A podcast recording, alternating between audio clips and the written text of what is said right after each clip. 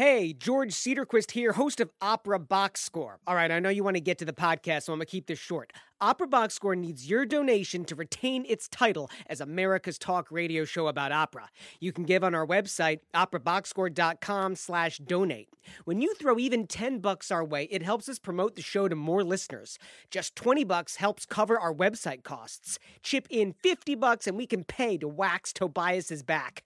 But for real, please consider a donation of any amount to help us continue to bring you our hot takes on everything opera related operaboxscore.com slash donate. Enjoy the podcast. Live from Chicago, you're listening to Opera Box Score. Uh,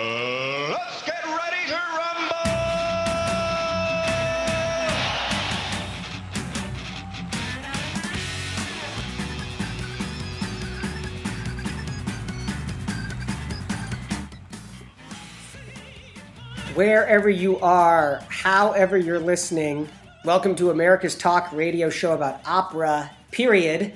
I'm your host, George Cedarquist, joined this week by co host Tobias Wright. Creative consultant Oliver Camacho is also filing a field report from the Boston Early Music Festival. More from him later on in the show. All right, normally we're live right here on WNUR FM Evanston, Chicago, but now that it's summer, our team is traveling all over the world, making opera, making art, making trouble. Not to worry, you'll get your OBS fix. This summer, most of our shows will be pre recorded, but still released at their usual time. That's Mondays at 9 p.m. Central here on WNUR, and also as a podcast on iTunes. Over the next few months, you'll get all your favorite segments plus some new ones, as well as guest interviews, a couple of solo shows from me, and of course, our team's hot takes on everything opera related. Plus, you can still have your voice heard. Leave us a voicemail on 224 218 9BOX. That's 224 218 9269. You can tweet us at Opera Box Score, write to us via Facebook, or send us an email, operaboxscore at gmail.com. All right, tonight Tobias and I break down the 2017 BBC Cardiff Singer of the World competition, which wrapped up on Sunday. We'll introduce you to some of the competitors, talk you through the winners, and there will be some spoilers. And then Oliver checks in from the Boston Early Music Festival. He'll get his highs and lows on this event, which focuses on an era of music which he truly knows and loves. Plus, you get all your opera headlines and our hot takes on them in the two minute drill. We got a lot to get to on the show tonight. Let's cut right to the chase. Chalk Talk on Opera Box Score. All right, Chalk Talk. It's Opera Box Score on WNUR 89.3 FM. Hey, uh, feel free to tweet us at Opera Box Score. Hey, what do Bryn Terfel, Dmitry Hvorostovsky, and Jamie Barton all have in common, besides the ability to grow great facial hair? They've all been winners of the BBC Cardiff Singer of the World trophy. I don't think Jamie Barton grows facial hair. She's a woman. Was that a cheap shot? Yeah, it was. It was pretty bad. Um, I, I don't have not known a ton about this competition. I did quite a bit of research on it, and I'm really excited about it. So here's the backstory: 1983, BBC Wales creates this competition, and it's continued to develop over uh, the years. It takes place every two years, open to singers at the start of their professional careers, aged 18 to 32. God, that makes me feel old. Does it? I mean, 18 to 32. I don't think there are any 18 year olds, though, that are making the Mm, finals of the not. Cardiff Singer of the World. Cup. Please tell me that you're still eligible. I am. Yeah. Yeah, I am still eligible. Not that. I'm good enough to be considered, but you know what I mean? We'll, we'll, we'll get to that. So here's how it works. After a three stage selection process involving DVD and live auditions, 20 singers are invited to compete in Cardiff, Wales to perform opera and concert music with a full orchestra in four concerts in front of a distinguished jury. So the winner from each concert plus a wild card all come together for this five person final. There's also this parallel competition called the Singer of the World Song Prize, which I'm not going to spend too much time about in this intro. Here are the prizes trophy, of course. £15,000 pounds mm-hmm. sterling, cold hard cash. There's the song prize, and then there's the audience prize, the Dame Joan Sutherland Audience Prize. That's for £2,500 pounds, and a crystal trophy. We will spoil the winner of the competition at the end of this segment. Um, but I want to start asking you, Toby, what would it feel like to you to sing in a competition like this? of this magnitude, I don't know. It it's kind of one of those deals where it's like going to the Met Finals. It, it the if you reach the finals of a competition of this magnitude, you've already accomplished a great deal, and you've already proven that you belong there because so many people uh, compete for these spots, and so I think the nerves come from the initial application, the initial auditions, and once you can, and this is just my mindset. Once you continue to advance, you know, you know that you belong there because they've let you move on. And if you're not good enough, they won't let you move on. So, what would it feel like? I, I don't know. It'd be a great accomplishment. And I would hope that if I ever get into uh, a point in my career where I'm singing in finals of a competition like that, that I, I sing with the pressure off and that I sing because it's, it's what I have to do. Right. So once you've made that cut down to the last 20, you've already achieved so much. Exactly. Yeah, you've already you've already proven that you're qualified, um, and so then you just want to let your best shine. Right. So, man, I talked about Bryn Terfel as a past winner, Dmitry Hvorostovsky, Nicole Cabell as Mm-hmm. Nicole a past. Cabell, Am yeah. I missing any past winners of note that were on your radar? uh, no, those are kind of the ones that really stuck out, and I think the casual opera fan would know. Yeah. Um, and Nicole Cabell's one, uh, she won it in I think 2005. You know, and she's she's in Chicago here. She has an and after she won that, and her career had already started to take off. But you want to talk about a launching point? Yeah. I mean, she became an international star after that. So it's a phenomenal competition, and obviously, when you look back at the list of winners, it does a great job of identifying the top talent. You know, in that 18 to 32 year age range. So Yeah. uh, it, if it's not to be taken lightly if you win this competition. And and when you win, in your opinion, do you feel like it really does kind of launch you to like international?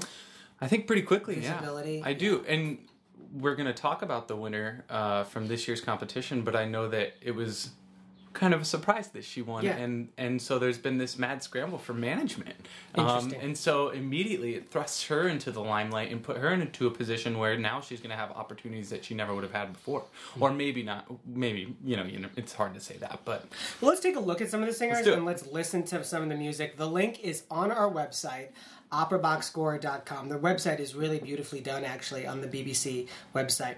It's Opera Box Score on WNUR 89.3 FM. Well, Toby, you and I can just kind of go back and forth here and we'll listen to some clips. We'll talk about some of these people. You, I imagine, started by listening to the tenors. I did And there was a tenor, I think, kind of at the top of your list. This was Kang Wang. Mm-hmm. Tell us about him. Uh, Kang Wang is 29 years old and he was a representative from Australia. I think that's another thing that we should talk about really quickly. Go ahead. Uh, is that each country has a has someone that is representing them. So it's not like there's 20 singers from the UK, um, and you know it's really an international competition. It's So- called Singer of the World. of the world For a reason. For a reason, but in case that slipped by anyone, so he was a represent uh, represent representative of Australia. Thank you. Um, and I thought he sounded wonderful, and so I listened to a couple of his recordings, and it'll be fun. He's young. He's 29. Uh, it's a light lyric sound that's going to probably blossom into a beautiful full lyric sound. Um, there's great recordings of him on YouTube, and I was really, I actually thought he had a chance to be the winner because you know when you're a tenor, crowd favorite, you know, but He's currently in the second year of the Lindemann Young Artist Development Program at the Met. Mm-hmm. Hey, uh, his main prize rep list was um, from Romeo and Juliet by Gounod, Traviata, Werther by Massenet, ooh, and Das Land des Lächelns, The Land of Smiles by Lehar. So, like a little kind of lighter operetta piece. Let's take a listen.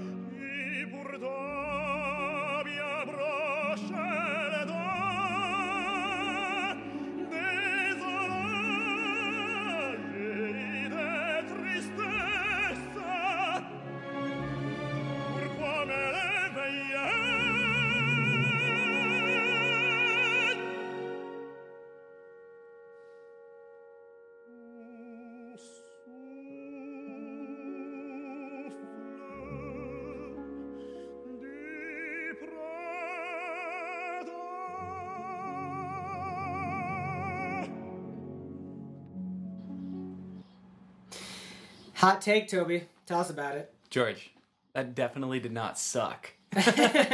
no, it's beautiful. It What's was- the high note there? That's an A. And He made that look really easy. I mean, what's beautiful about that A is it, it sounds exciting when done right, and it's kind of written perfectly with the French. You can close the vowel and spin it, and a lot of tenors will uh, and just hold it for a while and decrescendo. And I actually liked what he did there. It's very artistically, uh, clearly thought out and, and beautifully sung. Pourquoi me réveiller from Werther. um, Werther by Massenet. I've done a, I've directed a scene from uh, Werther. End of Act One. That's like, or end of Act Two. The main, the main duet between Werther and know, and Charlotte. Ooh, I'm kind of grasping at straws here.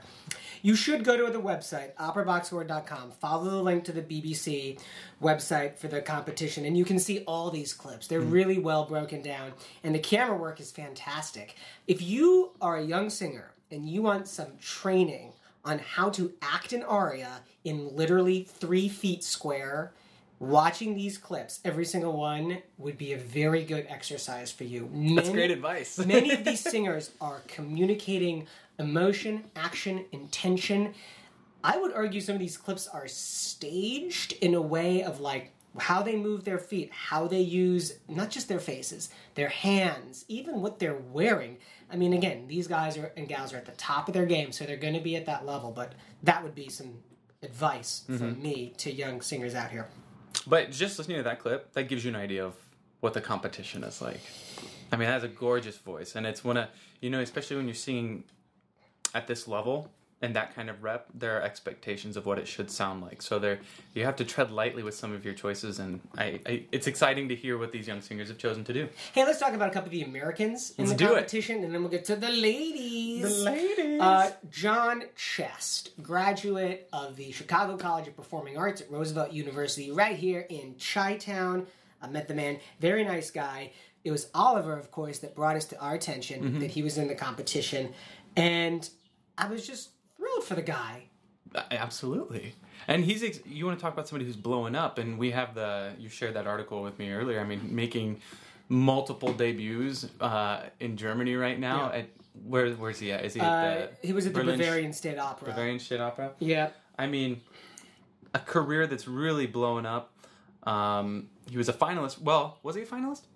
Or was he one of the 20 invited? I don't think he was a finalist. No, he was. Uh, it's no for the for the main for the main concert. He was not a finalist. Correct. There was five, and he was not one of them. However, being a you know a Chicago a CCPA guy, phenomenal for for that school to have someone. I mean, it's already really the, the reputation speaks for itself for CCPA, but um, to have a local guy going on having an amazing career, and he he just celebrated his first Father's Day too. Oh my gosh, you're kidding! Well, yeah, you did too. Happy Father's Day, George. Not my yesterday. first one. Well, no, but his. sorry. I didn't know he was a dad. Yeah, he just became a dad this year. More proof that you can be a performing artist and you can be a great dad and I'm going to say great oh. husband. I oh, assume Oh, he's married. tons. Yeah, yeah. And he's married to a soprano. His rep list: Giulio Cesare by Handel, Pearl Fishers by Bizet, and Lucia di Lammermoor by Donizetti. Let's take a listen to one of his clips. funes Tasmania tu m'hai svegliato in petto è troppo è troppo orribile. Questo fatal sospetto mi fa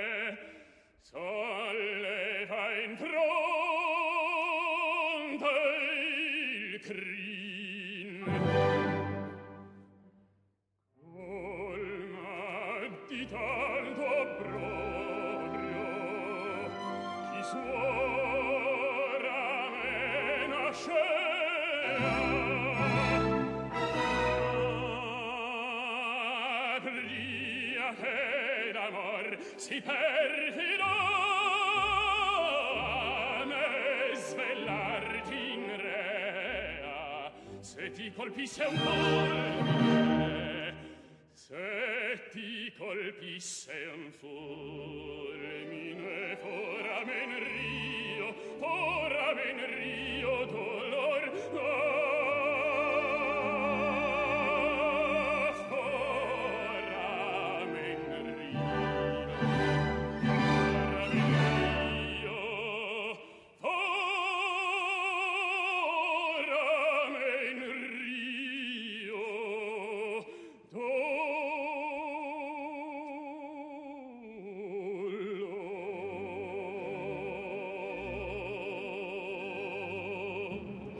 It's Opera Box Score on WNUR 89.3 FM. George Cedarquist here with Tobias Wright. We're talking about the 2017 BBC Cardiff Singer of the World competition. Ah, Wales. What a great place to be in the summer, or should I say, the monsoon season. So, Hey, let's move over to the ladies. And look, by the way, John Chest was on the Barihunks website, so we're not just hitting on the ladies, Toby and I. I mean, we are. But, but, but, you know, if Oliver was in studio, he's he's going to be chipping in later on in the show. Uh, I want to start with this gal here. This is Lily Jorstad, a mezzo soprano from Norway, 31 years old. Whoa, look at that smoking headshot, dude. Look at that. It's a pretty lady. As a pretty lady. Look at that dark raven hair, man. Norwegian Russian mezzo soprano. And again, this competition, I mean, it is the Cardiff Singer of the World. It's amazing to me how many of these singers come from Eastern Europe and from the Oceania, right? So Australia and New Zealand. It's just very surprising. It doesn't seem to be a big American thing or a North American thing. Where are the Canadians? Where are the Mexicans? That's a great question, actually. I mean, the North American singers were represented only by the the United States, at least in the finals here. Yeah. Um, but yeah, I mean, there's great singers all over North America. I, that's an interesting question. Lily's list Georg. was uh, Orpheus and Eurydice by Gluck. This is a Bellini opera that I have not heard of. Adelson e Salvini. And then Ariadne of Naxos from Strauss, which is, well, hard to argue with. I, I love Strauss so much. Let's, let's take a listen to, to her selection.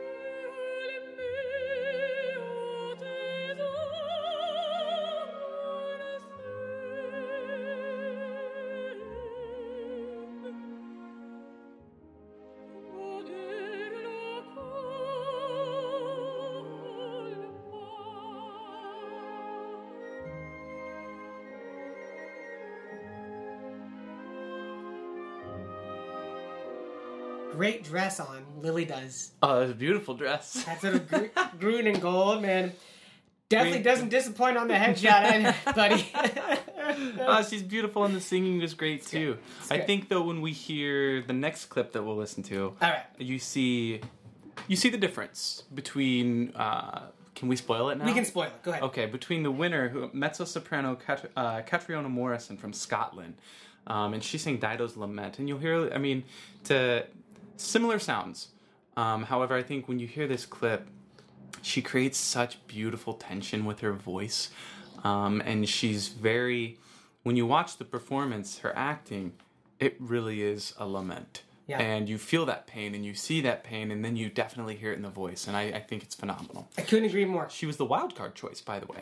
Interesting. So she was the wild card choice. It was kind of an upset victory. yeah. Oh, I like that. Yeah. Very nice. Katrina Morrison, God, what a fantastic Scottish name. 31 years old, born in Edinburgh, uh, has sung at the Salzburg Festival, has also sung in an opera studio in Germany as well. I think I totally butchered her name. I'm sorry. No, I. no, well, I mean, you did, but it's it's it's cool. That's my Let's- master's degree. There we go. Let's let's let's uh, take a listen here.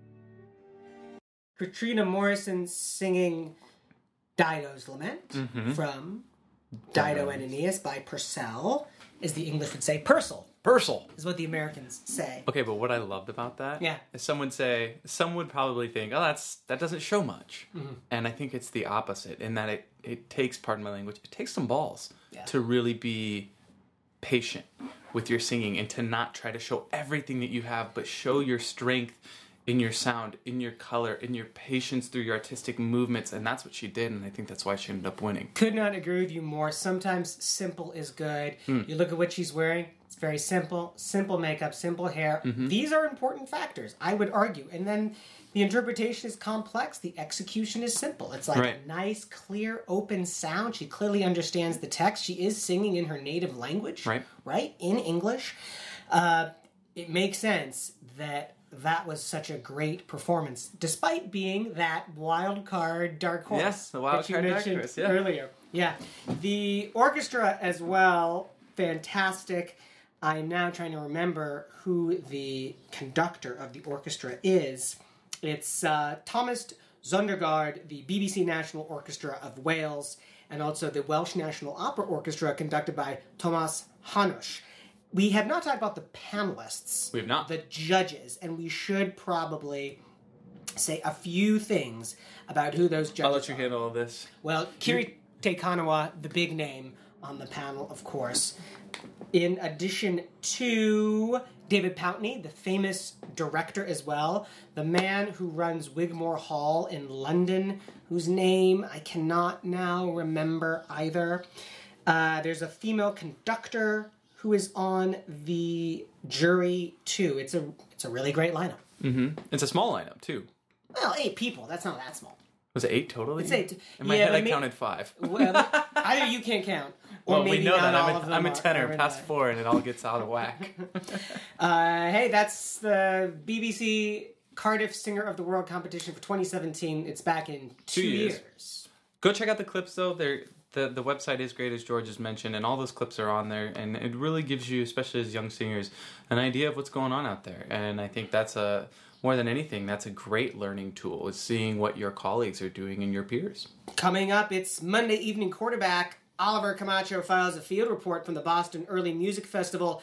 That's next on Opera Box Score from WNUR FM Evanston, Chicago. Opera Class. Sports Radio Crass. This is Opera Box Score.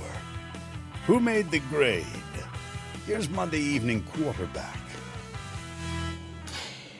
It's Opera Box Score on WNUR 89.3 FM. As I said at the top of the show, we uh, are in summer mode now, so we record our shows in advance. We release them at our normal time at 9 p.m. Central, right here on WNUR. And then, as usual, we re released as a podcast on Tuesdays. Second segment of the show, Monday evening quarterback. And in this segment, due to things a little differently, Oliver has been at the Boston Early Music Festival this past weekend. And the poor man, he had some dreadful problems with flights, but regardless, he was able to submit to me his field report, which I'm going to pass on to you, our faithful listeners. Got a couple clips to put in there as well. And although I wasn't at the festival, I'll throw you some of my own comments too on his report. Here we go. Postcard from Boston. Oliver says, if you try to analyze what makes operas like Puccini's La Boheme or Monteverdi's Coronation of Poppaea so dramatically impactful, it becomes apparent that structure, some chronologically organized order of the affects that we can probably map out, can be made into a formula for extracting maximum emotion. No opera brings Oliver to tears, he writes, as efficiently as the marriage of Figaro. Mozart and Da Ponte knew that in order to touch the heart of the listener, first they had to activate it and warm it up with laughter. Now, to that composer's guide of the heart, Oliver would add fatigue. He writes, being in the audience for three, four, and sometimes five presentations a day makes it very easy to fall asleep in the theater, but it also allows for coloratura spectacles, graceful dancing, broad and sometimes vulgar comedy, or a heartfelt lament to achieve the composer's intended effect. The Boston Early Music Festival, a week long biennial nerd palooza, Oliver's words, not mine, which features over a dozen performances, lectures, and master classes each day that begin at 9 a.m. and end after midnight, is an all you can eat feast. The centerpiece of the festival is the opera, presented four times over the course of the week, alternating its primetime slot with other headlining performances. And this year, those included Handel's early oratorio, The Resurrection, and a double bill of Pergolesi's comic intermezzos. Here's a clip.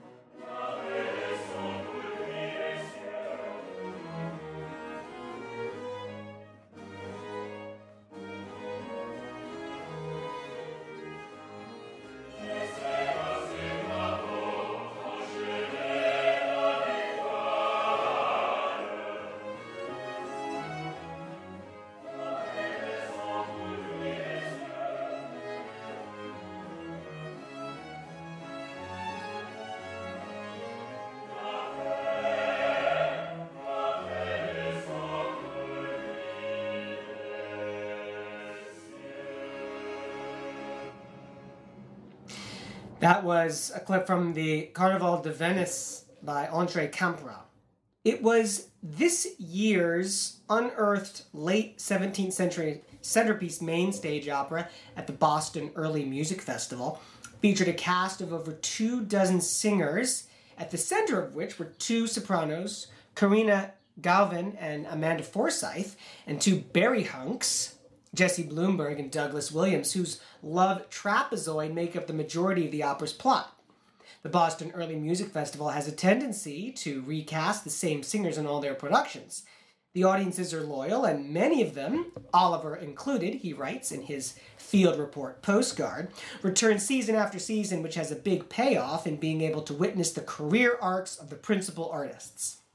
Taken on their own merits, the principals in the Campra opera were incredible. But in the context of the whole week, where Forsythe, Blumberg, and Williams were also the stars of the Saturday evening chamber operas, and Gauvin was a soloist in the Thursday evening Handel oratorio, the individual performances were nothing short of astonishing. Amanda Forsythe sang with her trademark gleaming tone and sparkling high notes. Karina Gauvin, always cast in a role that has a good revenge moment, added gravity and her international star power to the affair. Douglas Williams was an elegant and appealing villain, while Jesse Blumberg made the audience swoon with his sweetness. An opera within the opera, a parody of Orpheus and Eurydice in the underworld, temporarily stole the show. Baritone Christian Immler sent up the angry god archetyped as Plutone, a hilarious contrast to the Lucifer he sang in Handel's Resurrection Oratorio. Soprano Teresa Wakim and tenor Andrew Sheehan, two of the most beloved regulars of the Boston Early Music Festival operas, brought the house down as, quote, a happy shade and Orfeo. On Thursday night, Wakim delivered a most feminine and grief stricken Mary Magdalene in the Resurrection Oratorio.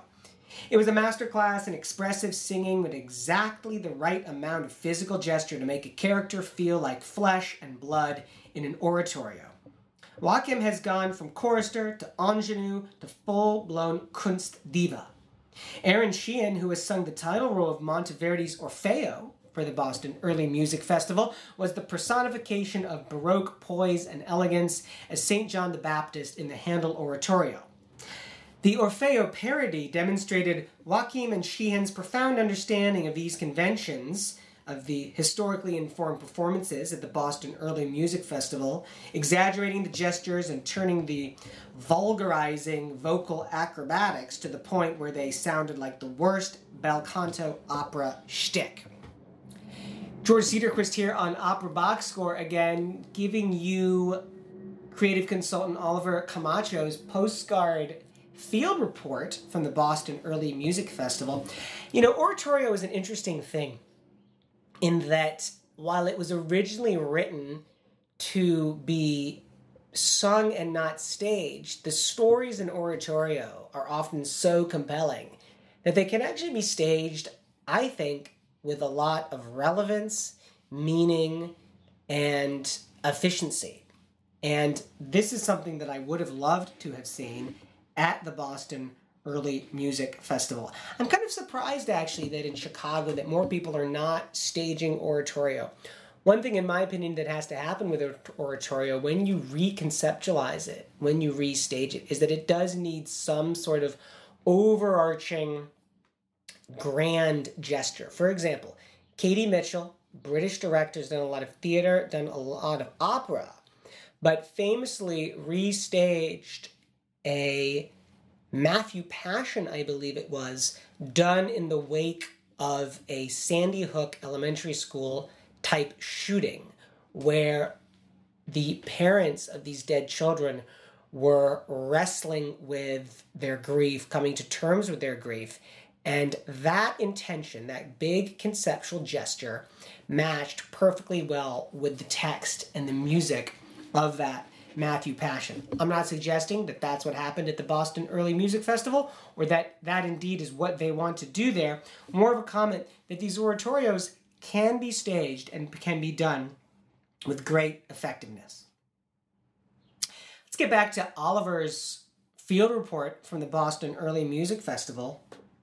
He writes Saturday evening's double bill of Pergolesi's La Serva Padrona and the Viette e Tracollo was a testament to the ability of these comic gems to enchant and delight audiences when the comedy is unapologetically broad, when the direction supports the music, when the singers have ravishing voices and are as athletic as a commedia dell'arte troupe, and when the band is so tight that they behave as a character it is hard to single out any one of the four singers in this cast. Erica Schuller, an Opera Box Score interview guest from last summer, stepped into the spotlight and in her first scene threw down the gauntlet.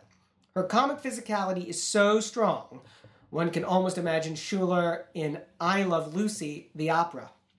The night almost felt competitive, with each singer Amanda Forsythe and Douglas Williams as the maid and master of La Serva Padrona, alternating scenes with Schuller and Jesse Blumberg as the bickering lovers Livietta and Tracollo, raising their level and outdoing each other to make the audience laugh. Jesse Blumberg is extra handsome as a baritone who is establishing himself as an enterprising artist, equally appealing in early music, song literature, and modern opera. That he could be such an effective comedian came as a surprise, though everything he does, he does well. Oliver adds the same can be said for the tall and devastatingly good looking Douglas Williams. On his website, just check out the website, look at the pictures, and you'll see what Oliver means. It's not fair. He seems to have it all gorgeous voice, intelligent musicianship, easy stage presence. This guy's a dream, and he has no right to be that funny on stage. Lovable in every way, Oliver writes. And I think if you're a director out there, if you're a singer out there, you definitely know those singers who have all of those quality. Good looks, yes. Great musicianship, yes. Comic sense, yes. And if you're lucky, they're probably great people off stage as well and super easy to work with. Now, as you may know, Amanda Forsythe is one of Oliver's favorite singers who can do anything with her voice and do it while smiling. Boston audiences feel proprietary in their love for her. She could basically come on stage and just blink her eyes, and she'd still get a standing ovation. Here's a clip from La Serva Padrona.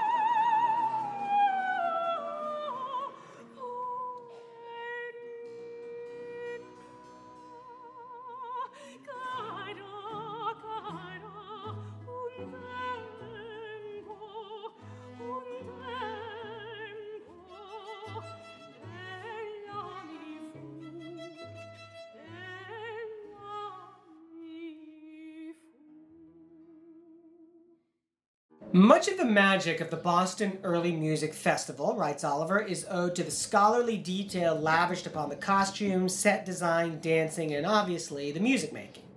There is just so much to enjoy at these performances, and Oliver thinks that everyone should be forced to see these historically informed productions done at such a high level, performing an opinion about Baroque opera. Check out the videos at Boston Early Music Festival's YouTube channel to see for yourself.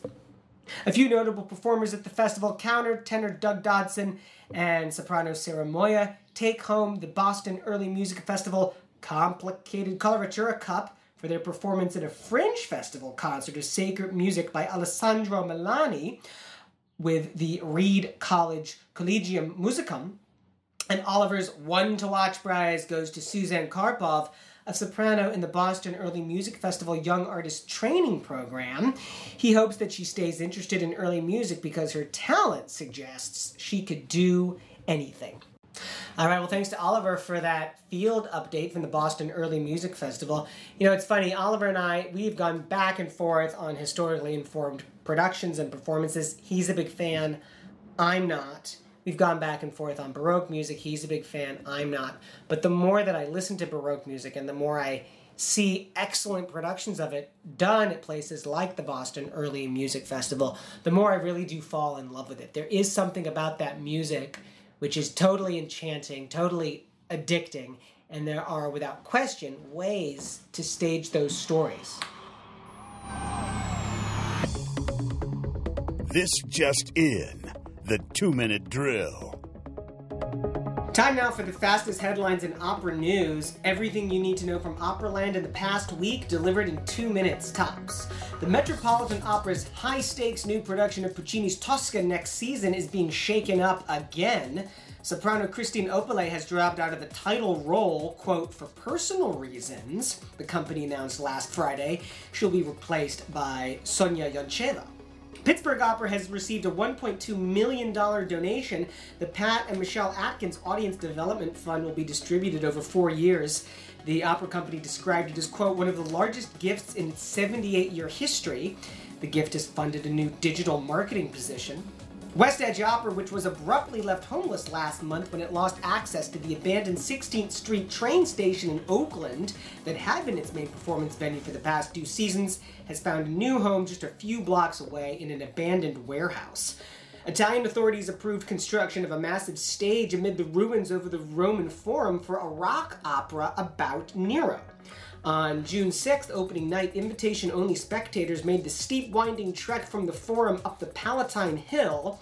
And what was incongruous was the huge metallic stage and 3,000 seat arena soaring over the archaeological remains. Some Romans unhappy about that. Philip Gossett, a retired music scholar and professor of music at the University of Chicago, who was considered one of the world's foremost experts on 19th century Italian opera, died last Monday at his home in the Hyde Park neighborhood.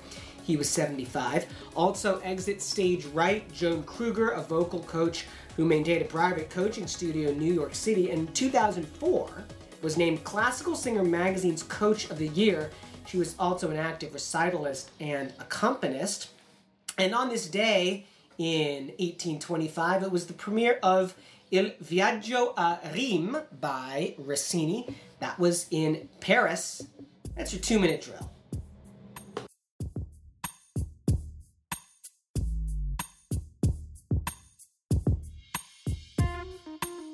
Live from Chicago, you're listening to Opera Box Score with George Cederquist, Tobias Wright, and Oliver the Man Camacho. It's Opera Box Score on WNUR 89.3 FM. Two minute drill time. Thanks for sticking with us on the show, by the way. George Cederquist here with Tobias Wright. I am here And forever and always. forever and for always, I guess we got to do a dis- disclaimer. Although the show is going out live on WNUR, we are pre recording in the room of requirement, as my wife likes to call it. I love it. My daughter says, calls this room the attic. Why is that? I don't know, just because like we put all our junk in here. I love it, Like though. there's some bikes in the corner, and the vacuum cleaner, And and, like financial records. It's a happy place though. It's a happy place. The attic. The attic. I'm down with that.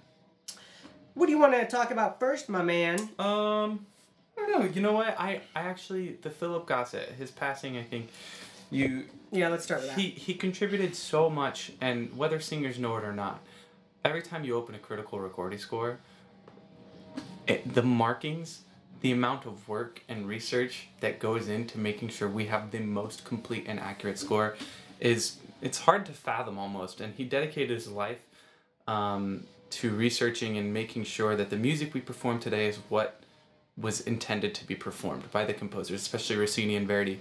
And as someone who's got to perform Verdi and use critical scores, I'm so appreciative of someone who dedicated their life to that. So I think it's a sad passing, but I think truly he enriched the operatic community. When you were at Sarasota Opera, you were part of the tail end of the Verdi cycle that they Mm-hmm. Correct. Mm-hmm. were doing. What sort of interaction, if any, did you have with Philip Gossett and his additions? Well, I mean, I nothing personal. Uh, I didn't have any interactions with him, but certainly with all of the scores, it, it's really interesting because there was there was part of the cycle, the Verdi cycle, that they reperformed because new critical editions were discovered, and so I think of the magnitude of that kind of work, and just to make sure that it's authentic. Um, and so my experience was just knowing that everything that we were performing and learning was correct and was as Verdi had intended because people like Philip Gossett took the time to make sure that that was communicated. What's so important to me about Philip Gossett, who I did not meet, but I did work when I was at Northwestern in grad school with one of his colleagues in musicology as well. Philip Gossett was not a guy who stayed in his office in the ivory tower mm-hmm. at University of Chicago. I mean, he was very much about like this stuff is written to be performed by living people in front of living people. He collaborated with Marilyn Horne. Mm-hmm. He collaborated with Cecilia Bartoli on a number of early 19th century operas, including Rossini, of course. But there was always that like practical application for him, which is like how are we going to take what we know about Rossini or about Verdi and make it so that it's going to improve not just some book, but it really improve live performance. Oh, absolutely, and and, and make the music what the music's supposed to be. Apparently, he did rub some of the folks at the Chicago Symphony Orchestra the wrong way. I'm just looking at the Trib obituary, which uh, critic John von Rhein wrote. He writes, quote, Gossett resigned from the board of the Chicago Symphony Orchestra Association in 2001 to protest musical director Daniel Barenboim's refusal to base his CSO performances of Verdi's Requiem on the new critical edition the musicologist has supervised. Obviously, I don't know the backstory on that, if that's sour grapes or if that's something important. Barenboim, of course, at that time, music director of the CSO. It's Riccardo Muti now. But um, clearly, Gossett kind of stood by his guns. I was gonna say, you talk about living with conviction, and I mean to leave a board. Yeah, Yeah, yeah, and but that's when you know that you've done the work and you have the correct answers. And if you have the correct answers and someone refuses to, and I say correct answers, you know, music it is art. It is up for interpretation. But if you feel like that interpretation uh, can be influenced by research and facts, you would want to use them. Yeah. And you would want the people uh, with whom you're collaborating to believe in that as well and have the same artistic artistic ideals. So that's awesome. I hope someday I can quit the CSO board. you should be so lucky. yeah. Man, this rock opera about Nero in Italy, only the Italians, who like 99% of the time have got the most class of anybody living in Europe, they totally missed. Oh, they On missed. this one. Gonna- and yeah, please read some of the quotes from the article. People hated it. People hated It's it. It's going through August though. I know, I know. There's so much to say. Well, I'm going to put a photo on the website, operaboxscore.com, so you can take a look at this. It looks like a bad version of Jesus Christ Superstar coming to a lyric opera near you. God, I hope not. Um, one of oh these. wait, Jesus Christ Superstar is coming here. I thought you meant this opera.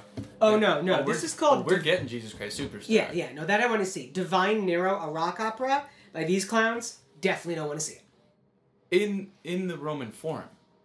Like it's it's in the ruins, the stages. So it's right next to the Colosseum. It's, Right. it, I mean, Have you been there? Have you been to Rome? Seen it? Yeah, me too. it's beautiful. I don't know why you would. There's like a laser light show going on. I know the Dude. pictures are awesome. This is just okay. Here's here's a quote from one of the audience members. Audience member Luca Ragazzi. awesome. Well, I mean, come on. First of all, what a great Italian name. Luca Ragazzi. Hey, ragazzi, boys. Says audience member Luca Ragazzi could not hide his disappointment. I'll, I'll read this in my voice, not in his voice. Oh, okay. Hey, I thought that maybe it's going to be entertaining, of course. But also delivering information, history, and maybe more refined, he said. But it's not refined at all, I promise you. It's just a series of killings, one after another. Yeah. And so it, it also said people, a lot of the audience left it intermission. See, this is the thing. If you're gonna do a show at the forum and you're gonna like build this huge metallic structure, God, it better be amazing. Mm. Yeah. Well, I- to me, it's uh, the uh, the contrast of the historical aspect of being in this this place where I mean, the world was shaped Yeah. there, and then to have a rock opera with laser lights. I don't know. It just somehow I don't know. You don't want to. I wouldn't want to go into the Louvre, I guess, and have I don't know. I, I don't know. Some some places deserve their peace. They deserve to be preserve their silence with history. I, I don't know. I don't know what I'm trying to say. Would you do Jesus Christ Superstar like on the hill where he was allegedly crucified, or like at the Wailing Wall, or in Jerusalem? I, I would- mean, really, I would not. really? No, exactly. I feel like immersive theater, site-specific theater, does have a time and does have a place. There's, of course. you can Absolutely. do And an you know art what? song I- cycle in an art gallery. Of course, yes, and you can do rock opera, uh, uh, but it's got to be the time and the place. And you know what? I'm not saying that it shouldn't, that it, it was a poor attempt. I just think the location was could have been better thought out. But you miss all the shots that you don't take, so they had to try, right? Well, not know. necessarily. I mean, if you were a tourist, though, Oh, I'd be like, so pissed. Wouldn't you be pissed? Yeah, I wouldn't want that. Be- yeah, exactly. I guess that's what I was trying to say earlier, not very articulately because I'm still hungover from two days ago. Yeah. Wait a Here come the mummies. Here come the mummies. That's going to be my good call. well, uh, too bad Oliver is not in person on the show today because he suggested this story about Sonia Yoncheva replacing Kristine Opolais. Oliver, I, I'm going to put words in his mouth. He's not a huge fan of Kristine Opolais. I'm looking at this picture here from the New York Times. Her dress, I think, has got like little birds on it, which is sort of funny. Uh, unclear what these personal reasons are for her to drop out. Of course, this production has already had a couple problems. First of all, it's of Tosca. The original production at the Met is the Franco Zeffirelli, Right. big, massive production, huge sets of the interior of the that cathedral. that honestly, you want to talk about influencing lovers of opera. yeah, A lot of people fell in love with opera because of the Zeffirelli production of Tosca. Yeah. You know, at the Met. So it's interesting. So it's a new staging. They've already had Jonas Kaufmann drop out Right. of the performances to spend more time with his family in Right. Germany. Um, and then to have Miss Opolais drop out. I don't like to speculate on things like this. I know that the article in the New York Times uh, talks about, you know, she's had some rough uh, performances this year, but Mm-hmm. here's what I will say yeah. singing is a damn hard business and the pressure's incredible especially if you're going to be tosca at the met can i say damn on the radio Sure. okay great but um, so i don't like to speculate as to what it what the reasons are but her replacement i think people are gonna I, that's uh, what i forget her name but it's, she's uh, she's done Sonia Yoncheva. sonia Yoncheva, thank Yeah. you uh, she's already done she's scheduled for two broadcasts uh, met HD broadcasts this year is she not that is correct. so I mean, it's a will. It's an overqualified person to step in. as you mentioned, Jonas Kaufmann has already been replaced, withdrawn, Mm-hmm. and then replaced by Vittorio Grigolo. The director is David McVicar of this new production, and there was one production in between. So it was the Zeffirelli, Right. then it was a very sexual one by Luc Bondy, the French director, and then the the David McVicar one, which is you know McVicar apparently at all? I, yeah, David McVicar is a well known British director, Okay. directs all the time. I mean, around the world, major. Great. Sir David McVicar. Let's let's Well, be accurate. This is my here. ignorance that is bliss. Yeah, uh, Bryn Terfel singing Scarpia, Mm-hmm. and Anna Netrebko also scheduled to perform the title role later on in the run. You mentioned that you know singing is a tough business, and I mean it makes me think about sports as it always does. But like, do sports stars, in your opinion, ever say like, "I'm not able to compete at the highest level for personal reasons"? It feels like it's common in opera and it's mm-hmm. not common in sports. It's a great question, and I think with sports, no, you never hear LeBron complain, or you think of guys like Cal Ripken who played what. 3,700 games or something insane in a row. Tom Brady, Tom Brady, who, Sidney Crosby, Jonathan Toews. Yeah, and so I think you know it's a little bit different there. Um, the voice, I hate to say this, it's temperamental, and I think physically speaking, yeah, sports you're exerting, you're using your body in incredible ways, um, but there's there's not really a precedent for backing out of something. You can't say, you know what, I don't, I, I'm, I'm having a rough week. I don't want to do Game Seven of the finals. That's not really an option. Whereas singing, it takes time to heal from injuries. It takes time to adjust your technique. So it is a little bit different. Um, and I think unrelatable to sports in that way. But singers have to be very careful, I think, in talking about why they're withdrawing. Exactly, because it affects future contracts. It affects Exact- what people are willing to um, hire them for. You know, and you think of, well, like Jonas, when once he started, he didn't really start dropping out of stuff until he started singing really heavy rep. And Okay. again, that's speculation, but um, yeah, it does. It does when you when you drop out of something. People speculate, and that's why I don't want to say that Sure. on our show. I don't know why she's dropping out, and Sure. I don't know if it's a physical thing. I don't know if it's a, a family thing. It could be a number of different things. So, Right. I don't know. It is interesting, it, and and singers do like to protect themselves. You know, Villazon didn't want a lot of people to know exactly what was going on with some of his illnesses, and he took time off, and now he's back and he's singing pretty well. But where sports is so much about the physical, right? Yes. Like the physical is primary, but there there is also the mental to Mm-hmm. a large degree. But mostly in sports, we are we're assessing the physical.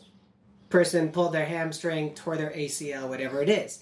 But in opera, the physical is almost the hidden part, right? Many people don't know how difficult it is physically. All they understand is the mental challenges of it, the mental challenges of learning the music, uh, creating a role.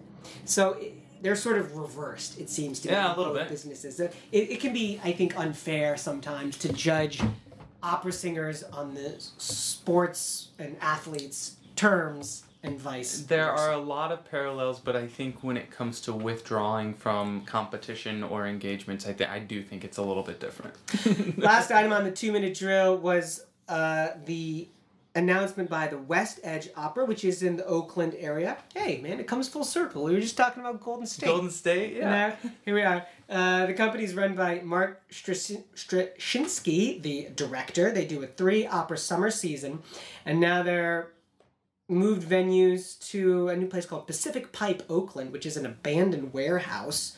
Got to be careful there, right? I mean, there was that big warehouse fire yeah, in like Oakland. in the Oakland and the Arts District. I mean, I'm not, I'm no, not trying God, to no. suggest anything. I'm not trying to be crass here, uh, but just it does make you think of that. I wanted to ask you about this is their repertoire for their summer season. Ambrose Thomas's Hamlet, Don't know it. The Chastity Tree by Mozart's contemporary Vincente Martin y Soler, Don't know it. And Libby Larsen's 1990 opera Frankenstein. I love it. Uh, I have seen the um, Ambrose Thomas Hamlet. I saw it in Vienna. I don't know the I know the composer Martin y Soler, but I don't know this opera at all. Mm-hmm. And I've heard of Libby Larson, the composer, but I don't don't, know know, this opera Frankenstein. yeah, neither do I. mean- so I mean, and you got to think to I don't know the first two operas, but to do a Frankenstein in an, an abandoned warehouse, I'm sure that the lighting, the staging is going to be fantastic. A lot of potential there. And you know what? Yeah. This is a young opera company, and we know what this is like working with small companies in cities that don't have permanent homes. Yeah. Finding venues is hard.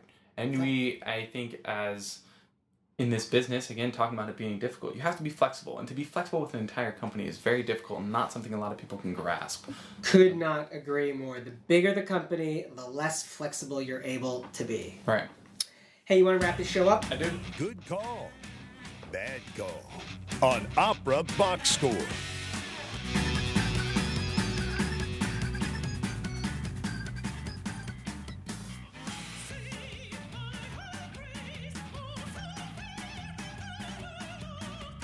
All right, Tobias, right? Good call, bad call. What do you got? I have a good call. And we kind of mentioned it a second ago. Uh, but I went out with some friends yesterday, not really sure what was going to happen, and we ended up at the Randolph Street Festival Okay. uh, in the West Loop. And there were two bands that played that I happened to see, and I just have to tell you, I my mouth was wide open. I had no idea what was going on. It was phenomenal. The first band was called Too Many Zoos, uh, a band from New York. A guy playing a bari sax, a guy playing a bass drum with all sorts of other percussion instruments attached to it, and then a trumpet player. And I mean, it was like funk, reggae, loud, fast. They were air humping things. It was amazing. I giggled, and then not thinking it could get any better than that, the next group was called Here Come the Mummies. And it's this group based out of Nashville. They're all professional musicians. They hide their identities because some of them already have contracts with other recording uh, labels. Amazing. And they come out and they're dressed like mummies. And it was, like I had described to you earlier, it's kind of like, uh, it was hilarious. It was funk. It was rock. It was just a great Sunday evening in Here Chicago. come the mummies. Here come the mummies. Please go listen to Here Come the Mummies. I'll definitely listen to it if I can remember. I'll put a link on the website as well. That's it for this week's show. Our announcer is Norm Waddell. Visit Norm on the web at voxershorts.com. V O X E R S H O R T S.com. The general manager at WNUR is Nick Anderson. Our theme song is Vodka Inferno, written and performed by the Diablo Swing Orchestra. On Facebook, search for Opera Box Score. Have you liked our Facebook page yet? Yeah, I didn't think so. So do it. And then share and comment on our posts. And on Twitter, we're at Opera Box Score.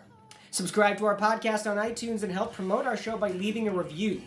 The creative consultant for Opera Box Score is Oliver Camacho. For my co host, Tobias Wright, I'm George Cederquist, asking you to continue the conversation about opera AC running. We're back on Monday, June 26th, when I do a solo show from the wilds of northern Michigan. Tune in then to find out exactly where I am. Argo Radio is up next. This is WNUR FM Evanston, Chicago, Chicago's Sound Experiment.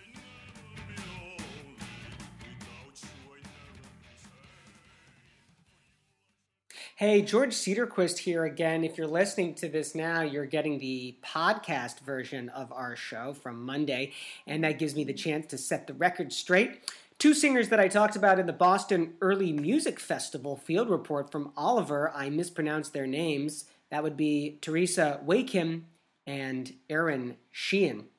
Also, I mispronounced the name of the Rossini opera. It's Il Viaggio a Reims.